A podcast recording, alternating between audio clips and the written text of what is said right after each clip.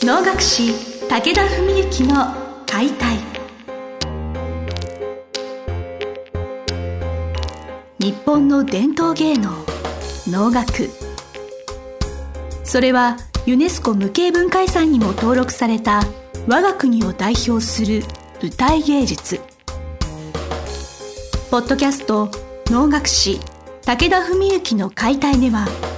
関税流して方として数多くの対局を演じてきた能楽師武田文幸が600年以上の歴史を持つ能楽を優しく解説。能楽師として自らの経験とその思いを語ります。今週も始まりました。花をつかむ心を広げる。お能を通して今を語る武田文幸の解体。司会進行の小菅圭一です。文幸先生本日もよろしくお願いします。よろしくお願いします。私文幸先生のお弟子やらせていただいてましてあの先日ご自宅にちょっとお稽古にねお伺いしたはい、した際に以前番組でお話がありました武蔵栗にちょっとご,、ご挨拶できてなんか 可愛らしかったなって思いながら あのペットフードとかどんなものご飯お食事されてなんか人間が食べるものは与えてないんですかね？実はですねペットフードしか与えてないんですよ今。なるほど、はい、で前に実家で飼ってた時は結構、まあ、まだ当時僕らも子供で3兄弟と両親と、まあ、5人家族でしてね食事中とかでもちょっと野菜の端切れ上げたりとかしちゃってたんですよ。でやっぱりそうするとドッグフードとか逆に食べなくなっちゃうんですよね、うん、下手すると。それでまああの去年ね死んでしまったちびまるとかに関してはまあほとんどペットフードだったんですけども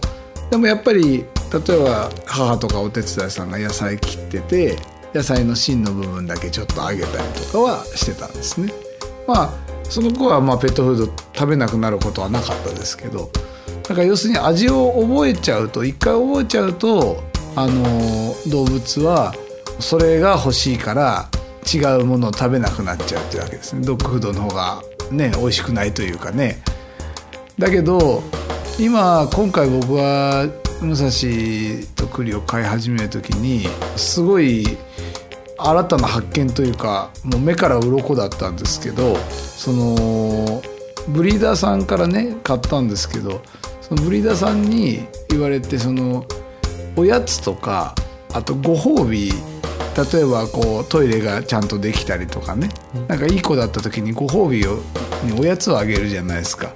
そういうのはビーフジャッキーとかねなんか骨のやつとかかなって思うんだけどそれもペットフードでいいですよって言われたんですよ。ドッグフードの一粒をあげればそれでもう十分喜ぶんでって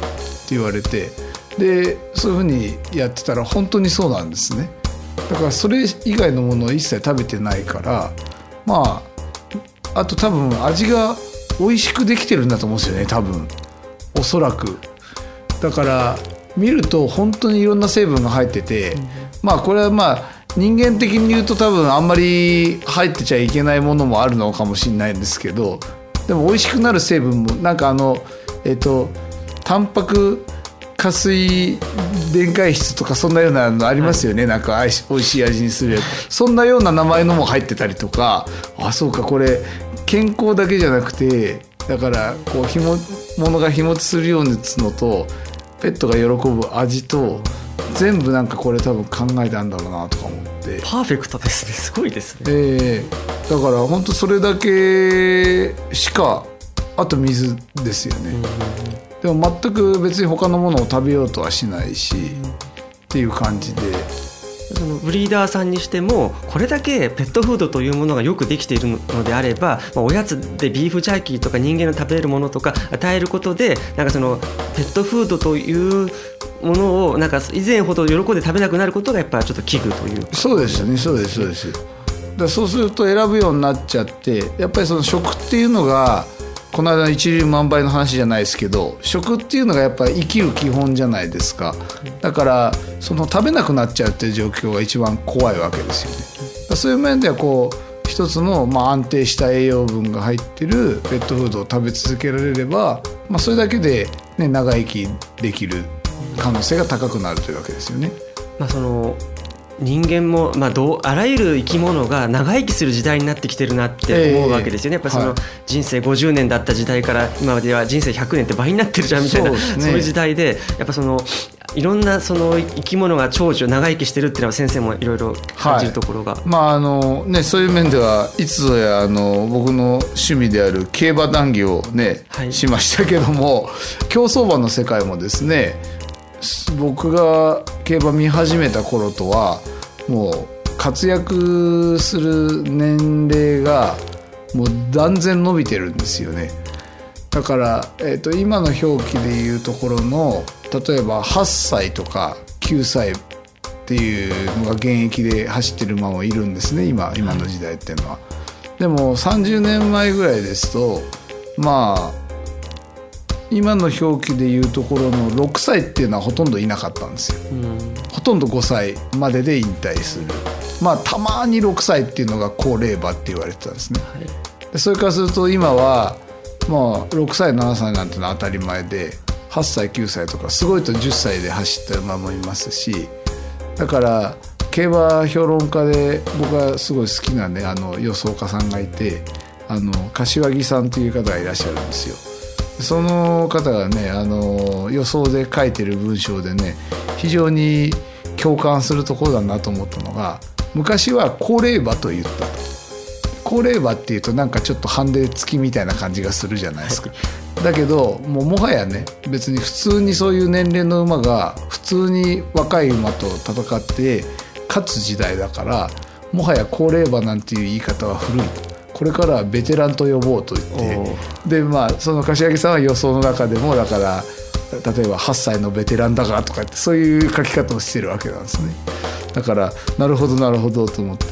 でもこれも、まあ、さっきのドッグフードの話と多分同じで医療の発展、うん、そういうあとまあ動物のねそういう生物学的な、えー、健康とかそういうことの研究がもうこの2 3 0年でね格段に進んでるってことがあるんじゃないですかねやっぱりね。結局年齢を重ねることがハンディにならないむしろそれが強みになっていくということは、えー、人間はまあもっと前からそうなのかもしれませんしなんか年を取るのが楽しみな時代っていうのはいい時代だなって思いますね。うん、なんかそういう面で言うと結局最後はねおのの話になってくるわけですけどおのの番組なので、はい、おのの話しました。はい。まああのおのの場合は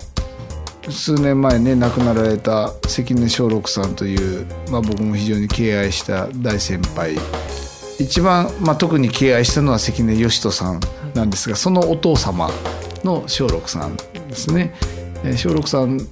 があの晩年におっしゃってたんですけどねその見る目感性っていうのはもう絶対に上がっていくだけ年を取れば取るほど分かるし見えるしただ足腰は動かなくなる声も出なくなるそこにこう矛盾が生じるわけですね。お能はそれと戦うそことの戦いなわけなんですよね。それは世阿弥も言ってるわけなんです。はいまあ、当時だともう四十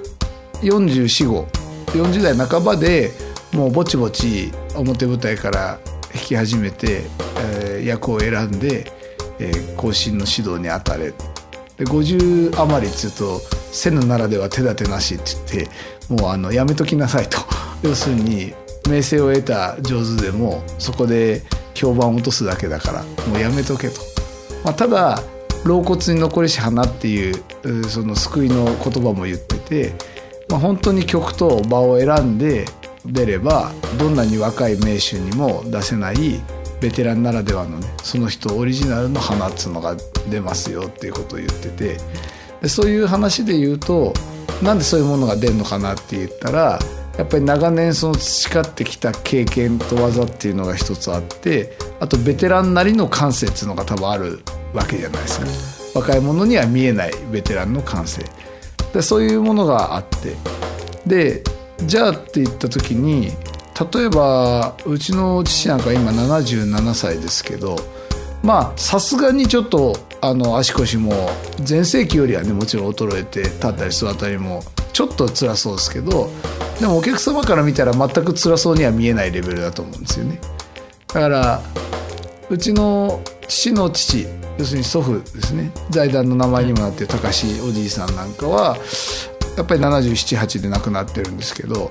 もう僕らが幼少期に見ててもとんでもないおじいちゃんだったと思うんですよ。その年齢と比べるとまあ要するに40年近く隔たりがあるわけですが同じ70代とかっつってもね全然健康とかその体力の残り方が違うんじゃないかなとは思いますよね。能楽師が100歳で舞台に立つ未来がこれからは出てくるそうですね。あのまあ実際あのプロの能楽師で100歳経った方ってさそんなに多分いらっしゃらないと思うんですけどあの幾人か多分いらっしゃるとは思いますけど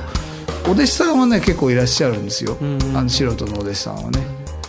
まあ別にまあ90代ぐらいやったら普通にみんなひょいひょい出ていきますしね。はいあのこの話の、まあ、オチというと言っていいかわからないですけど、はい、やっぱりそのお能をやるということが健康長寿にやっぱどっかにかかってるよななんてことも、ね、まあ、あのペットフードに始まり、はい、まあ、競馬の、えー、医療のお話につながりやっぱでも、はい、みんなお能をやりましょうみたいな話になるのかなんかそうですね。まあだからまさにねこう言語も令和に変わって、い、ろいろそういうねえー、文化とか、はい、えー、そういうね初めて日本のそういう万葉集からですか、ね、取った。今までずっと中国から取ってたわけですけどね日本の書物から取った言語になってより文化とか国の国柄そういうものを大事にしていきましょうって言ってる中で、まあ、人生100年時代まあ、110120までね生きる方も出てくる、まあ、そういう中でそれがただし何もできない100歳120歳じゃあれでしょうけどもね、今だったら多分このままいくと100歳でも元気に歩く方々は増えるでしょうし頭もはっきりしている人も増えるでしょうしね。そういう中ではお能っていうのは非常にやりがいもあるし学びがいもあるしね、えー、人生を豊かにする、うん、芸能の一つだと思いますよね。はいペットフードのお話からおのおのお話にちゃんと結ぶおのおの番組武田文幸の借りたいという、はい、ま素晴らしいあのオチだったなと思うんですけれどまた人生100年時代ということであの文幸先生にも100歳までちょっと舞台ついていただけ、まあ、そうですね、頑張って応援して頑張ります、はい、はい、どうも本日もありがとうございました。ありがとうございました。